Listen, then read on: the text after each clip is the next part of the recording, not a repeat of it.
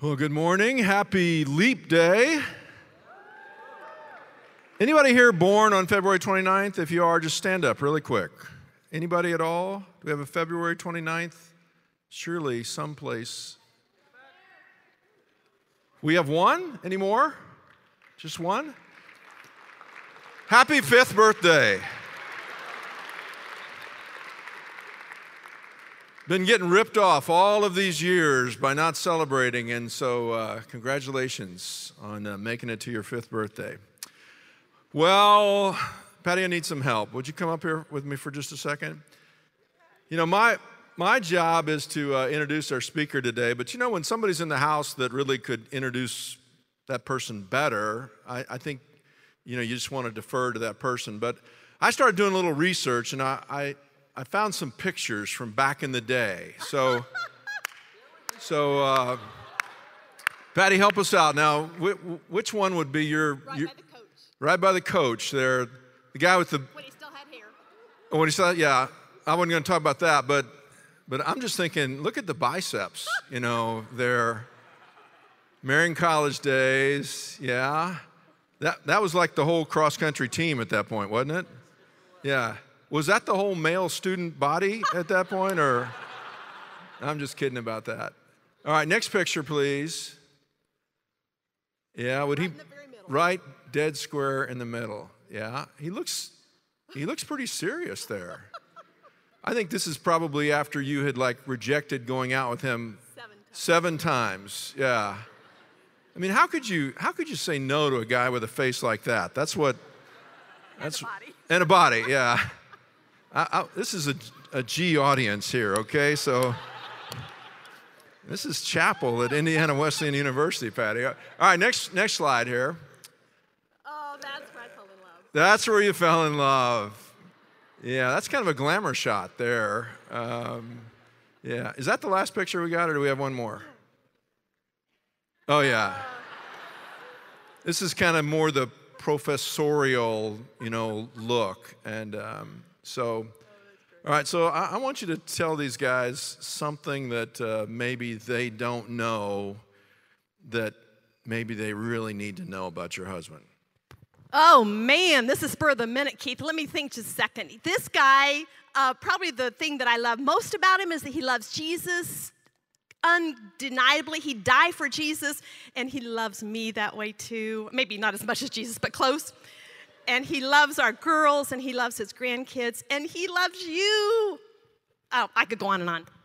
That's, that's pretty good. Well, the big reason I'm here to introduce him today is that I have the privilege of uh, telling you, making uh, the grand announcement for the very first time, that we have dropped the interim title, and John Bray is your new Dean of the Chapel. Would you join me in welcoming him to the stage?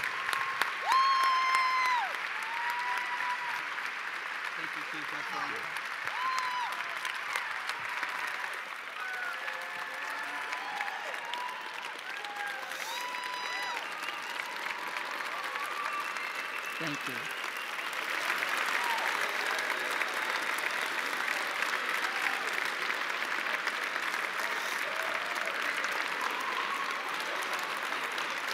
Thank you, guys. You see, as you watch the progression of pictures, you understand how hard college life can be on you because my hair just kept started disappearing back then.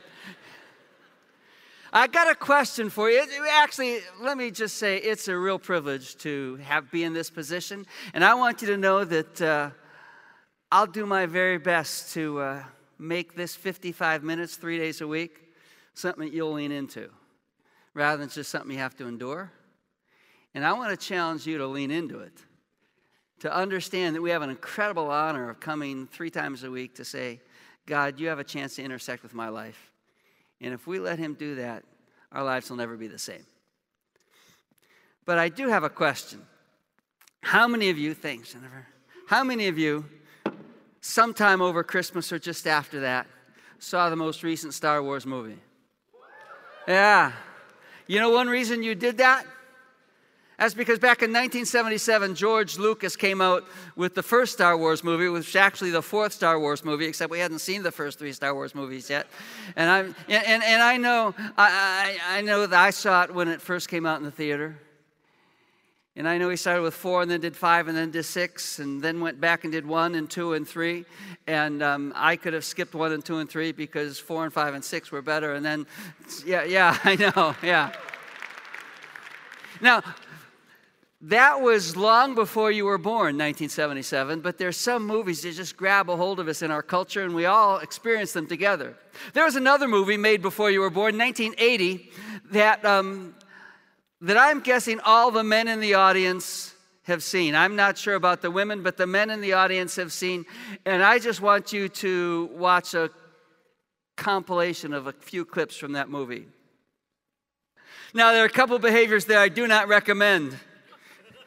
First of all, uh, I don't recommend you start smoking. Don't light up, it's not good for you. Secondly, if you're driving down Wildcat Drive and you blow a stop sign and a campus cop lights up behind you, don't flee just pull over, hands on the steering wheel when they ask for driver's license and registration. Get that, but you know, don't flee. But here's the one thing I do think that we need to understand it's not putting the band back together, but we are on a mission from God. We're on a mission from God to change the world one person at a time, one relationship at a time, one life at a time.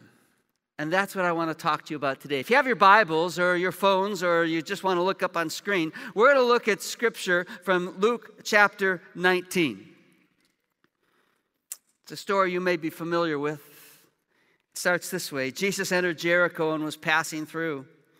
And a man was there by the name of Zacchaeus. He was a chief tax collector and was wealthy. He wanted to see who Jesus was, but because he was short, he could not see over the crowd. So he ran ahead and climbed a sycamore fig tree to see him, since Jesus was coming that way. When Jesus reached the spot, he looked up and said to him, Zacchaeus, come down immediately. I must stay at your house today. So he came down at once and welcomed him gladly. And all the people saw this, and they began to mutter, He's going to be the guest of a sinner. But Zacchaeus stood up and said to the Lord, Look, Lord, here and now I give half my possessions to the poor. And if I've cheated anybody out of anything, I'll pay him back four times that amount. And Jesus said to him, Today salvation has come to this house because this man too is a son of Abraham. For the Son of Man came to seek and to save the lost. Now, here's the deal Jesus is passing through Jericho because he is a man on a mission. If you poke around in the context of this passage, where it's said in the timeline of the life of Jesus, what you discover is that in chapter 18, he told his disciples that they were headed to Jerusalem where he would be mocked and insulted and spat upon and beaten and killed. That's what he just told them. He was headed toward a cross. I'm guessing he must have had a lot on his mind as he walked along the road with his disciples. Now, the text doesn't tell us this, but logic suggests that he was giving him last minute coaching. He knew, he knew that his earth time was about done, and he must have been walking along saying, Don't forget, love God. Don't forget, love the other guy. Don't forget, blessed are the poor in spirit. Don't forget, blessed are those who hunger and thirst for righteousness. Don't forget, that when people persecute you, that's okay because it's a signal you're of the kingdom of God. Don't forget, by the way, that the greatest among you is the one who serves, the servant. He's coaching them all along. At least I'm guessing he is. But as he gets to the outskirts, of Jericho, we can get back to the text that we know for sure. And there's this blind guy who says, Have mercy on me. And they try to shut him up because they're all about hearing what Jesus has to say. And the guy cries out all the more, and Jesus stops and heals the guy. and if it's like what happens other times Jesus heals the guy, a crowd begins to surge in on him. There's already people around him, but, but don't you know that the message spreads? He, he just healed Bartimaeus. Kids in town hear that Jesus is on the way and they say, Let's get over to Jericho Road. Maybe he'll do, or Jerusalem Road. Maybe he'll do another miracle and, and we'll get to see it. Wouldn't it be cool if that lame guy who sits at the gate gets up and starts walking around? And I'm guessing that somewhere in some small home, somewhere in that city, someone thought, Jesus is in town? I need to be healed. And wanted to hurry as quickly as they could to Jerusalem Road. Maybe Jesus will pass by and connect with me. And the crowd around Jesus is like normal crowds that surrounded him, there were some critics there as well. Some people who were trying to catch him saying something that they considered blasphemous so they could accuse him. The text doesn't tell us specifically who was surrounding him, it just says there was a crowd. And that's Jesus, a man on the mission in the middle of the crowd. And, and there was this other guy his name was Zacchaeus. Do you remember the song? Yeah, let's play it. You can sing if you want to. Zacchaeus was a wee little man, a wee little man was he. He climbed up in the sycamore tree for the Lord he wanted to see. And when the Savior passed that way, he looked up in the tree and, and said, Zacchaeus, you come down. For, for I'm going, going to your house today. For I'm going to your house today. Yeah, yeah. Some of you even did the motions. And I'm guessing if I took the time right now to check Yik Yak, it just lit up. He's treating us like Sunday school kids. Well, actually, I had to sing the Sunday school song to make a point about it. I think sometimes we get so familiar with the Sunday school version of some of the stories that we miss out on what really went on right there because this is a massive moment in the life of Jesus, a pivotal moment in the Gospel of Luke. And the story of Zacchaeus being a wee little man doesn't really tell it. Here's a guy who wanted to see Jesus, but he's too short to see over the crowd. He's curious. We know that from the story, but we don't know that he's anything more than curious at this point. Doesn't say he wanted to interact with Jesus so he could be saved. It just says he wanted to see him. The crowd is big, they don't let him in. You'd think maybe the crowd would say, if there's anybody who needs Jesus, it's this guy. Step up, Zacchaeus but they don't. So he runs up ahead to a tree, climbs up in it, sits there to watch. And Jesus, who's passing through Jericho on a mission, interrupts his journey because he is a man on a mission. Zacchaeus, come down. I must stay at your house today. And Zacchaeus responds, But but if you notice the story when we read it, the crowd responded too. Now, the crowd responds for a different reason. He's gone to be the guest of a, of a sinner. I can't say that word with, with enough of the criticism that the crowd was speaking with. This is more than just complaining that they've been left out of the party. Jewish religion emphasized purity. It emphasized purity that was obtained by following the righteous rules and the traditions and customs of the Pharisees and the scribes and the rabbis. They called for separation from anyone who might be impure, and they consider Zacchaeus impure. He is a thief because he's a tax collector. And the way tax collection worked in those days, it's not like the IRS today where they got all these published rules and stuff like that that you can, that you can follow. In those days, a, a guy who wanted to be a tax collector made a bid to the Roman government and said, Here's how much tax money I will bring you. And if they got the job, then they went out and they taxed everybody else as much as they could. They gouged them to get as much money as they possibly could, gave the Romans what they'd agreed to, and lived on the difference. Zacchaeus not only had done that, but he was a chief tax collector. He got his cut, but then he got his cut from all the other tax collectors too. So, so this is a guy who's gouging them. They didn't like that. But on top of that, he's considered a collaborator with the Roman officials. They're impure, and by his association with them, he's incredibly impure. And Jesus says to him, Let's do lunch. And it's a big deal because in Jewish culture, a culture of table fellowship, joining someone for dinner was a signal that you accepted them and they accepted you. It was a sign of approval. And it says, and all of the crowd, everybody begins to mutter. They hate Zacchaeus, and Jesus doesn't. So they erupt. I'm guessing Jesus knew that would happen because it happened other times when he interacted with sinners in ways that the scribes and the Pharisees and the religious leaders didn't, didn't like. But even though he knew it was coming, Jesus walking down the road didn't stop and say, Peter, Peter, Peter, Peter, Peter, come here, come here, come here. Don't look now. But there's a guy up ahead sitting in a tree. No, no, don't look. There's a guy up there in a tree. When I walk past him, you slip out, you go and go, hey, hey, hey, hey, Zacchaeus, the master wants to see you. Get him to slip over to his house, and then I'll have Andrew create a disturbance, and I'll slip out. We'll hook up for lunch. He doesn't say that. With the crowd around him and everybody paying attention, he stops right by the tree and says, Zacchaeus, yo, you. They didn't translate the yo, you in the New International Version. I must stay at your house today. Right in front of everybody. So everybody sees. Jesus stops and talks to this outcast, this outsider. And it is a picture of what the mission of Jesus is all about. He's not simply saving sinners in some general category, he's about saving specific people,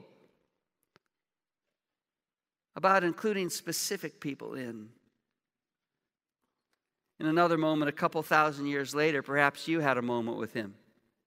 A moment when his grace and his mercy intersected with your life and you came to know Christ a moment when you accepted his invitation and you responded. He, he came to call you to repentance.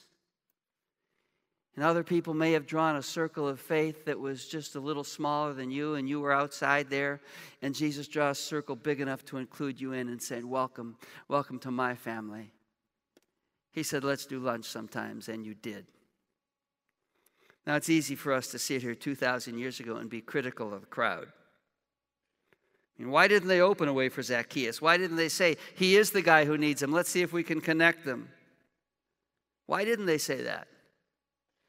Well, before I tell you my response, I want to take you back to the Blues Brothers.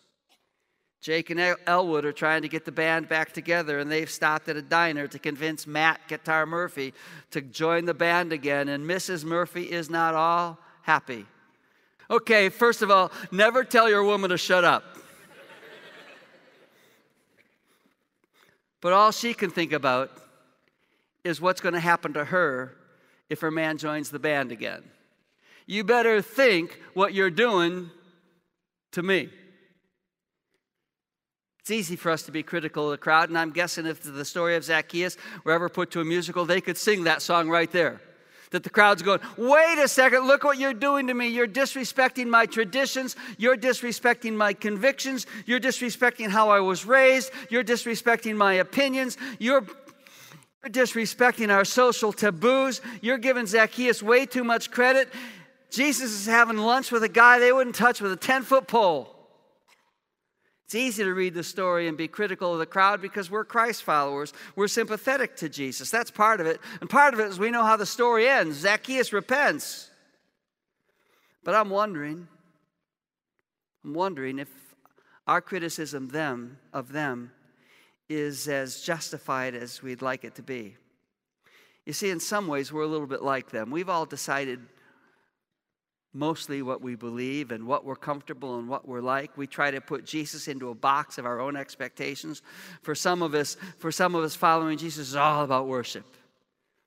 You know, let's just ditch the speakers for chapel and sing for 55 minutes every day. For some, it's about holiness and purity. For others, it's about social justice. For some people, Jesus is just kind of a divine waiter doing whatever we ask him to do or we want him to do that. Jesus, help me, help me, help me, help me, help me. It's about helping me that he's here to meet our needs. But Jesus, in the midst of this crowd being all bent out of shape, says something pivotal. In fact, a lot of scholars consider something he says in verse 10 to be the key verse of the Gospel of Luke. I don't know if you remember what it said It said the Son of Man, which was his most common name that he called himself. The Son of Man came to seek and to save what was lost. This is why I'm here. I'm willing to take the heat of criticism. I'm willing to take the pain of the cross in order to seek and save someone who's lost. That's what I'm about. This is my mission. In fact, Jesus always seemed to seek out the marginalized, the rejected when he called his 12 disciples, they had all been rejected at some point along the line as not being rabbi worth, rabbi material. And Jesus says, No, I can pick you, and I can pick you, and I can pick you. Come follow me. He was always connecting with rejected people. Now, I say all this as a background to just simply ask you a, a simple question, and that is what's your mission? Some of you say, Well, I'm a nursing major, I'm a religion major, I'm a business major. I didn't ask what your major is, I asked what your mission is. If Jesus came walking into Marion today and we crowded around him like the crowd in Jericho, where would he stop? With whom would he interact? Maybe he'd go up on the other side of 38th Street and talk to someone who doesn't fit into your cultural comfort zone. Maybe not as educated as you maybe not as comfortable financially, even though you're college students. You say, I'm not comfortable financially. A lot of them are less comfortable than you. Maybe some of them have made bad choices. Others have made choices that have affected them. But I'm wondering if Jesus might stop and ask you to come with him and ask us to have compassion that might stand in awe of what the poor have to carry rather than stand in judgment of how they're carrying it. What's your mission? Maybe Jesus would ask you to walk down the hallway and talk to that guy who doesn't like you. It's, he's made it clear. Just they're down there and they're not part of your crowd. They're not focused on what you focus on. Maybe it's because they're not religious at all. Or maybe you're in that end of the hall and you think of the guy at the other end as being just this religious nerd, this religious freak. They're way too serious about Jesus. Here's the deal like people in the Zacchaeus story, we tend to draw circles in life, circles around us, circles of inclusion. I like you because you like me, and we probably like each other because we're like each other. So we hang out and we have our friends that we're hanging with. But in reality, every circle of inclusion is a circle of exclusion. It includes somebody out. And when someone's on the outside of your circle, it's easy to label them. Maybe they're the partiers, or maybe they're the music nerds, or the science nerds, or the religious nerds, the weird kid, the ugly kid. The guy who sits in chapel in front and worships demonstratively, the guy who sits in back and is almost out of batteries on his phone because he's playing video games. It's easy to think critically of the other guy, or maybe even worse, not think of them at all.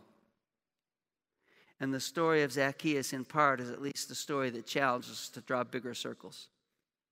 To say, what if I thought about them? What if I stopped in the middle of my day and stopped to have a conversation with them?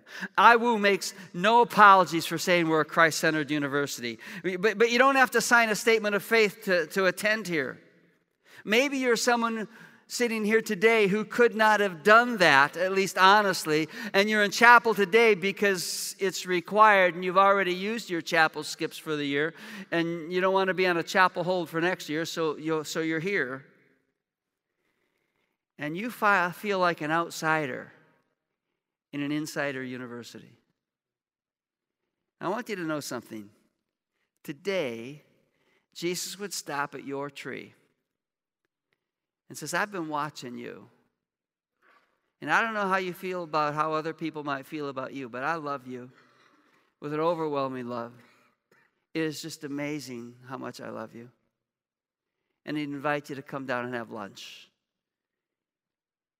And as you respond to that, it might change your life.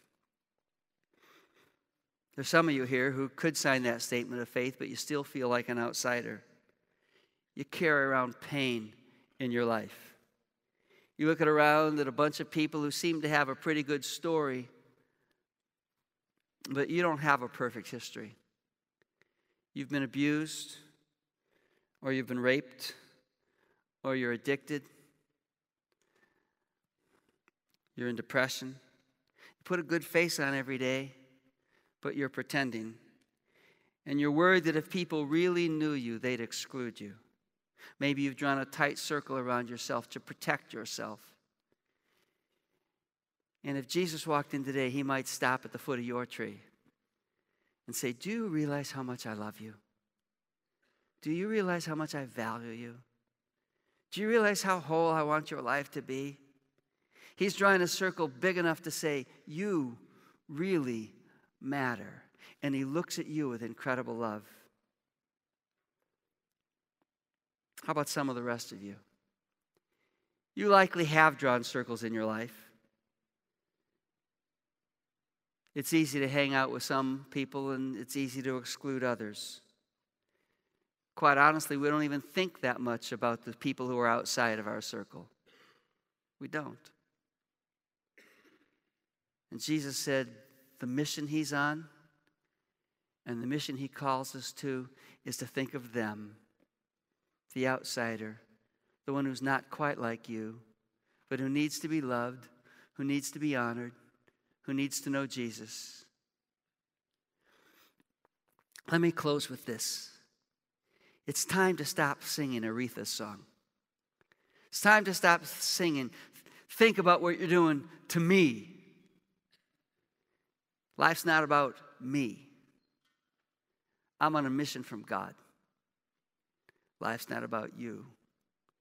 You're on a mission from God. Those who are spiritually lost need to be found. Those who are lonely need to be loved. Those who are marginalized need to be included. Love God? Yep. Love others? Just as much, Jesus said. That's your mission.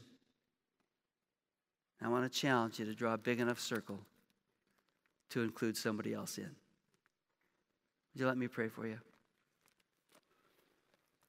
Lord, how easy it is to hang out with people who like to hang out with us. How easy it is not to think much about those who aren't in our circle, or if when we do think about them, to think about them with a little criticism. Forgive us, Lord. Because you're the God who loved us so much that you just drew a big circle. You came and you lived and you died. You gave your life because you loved the world.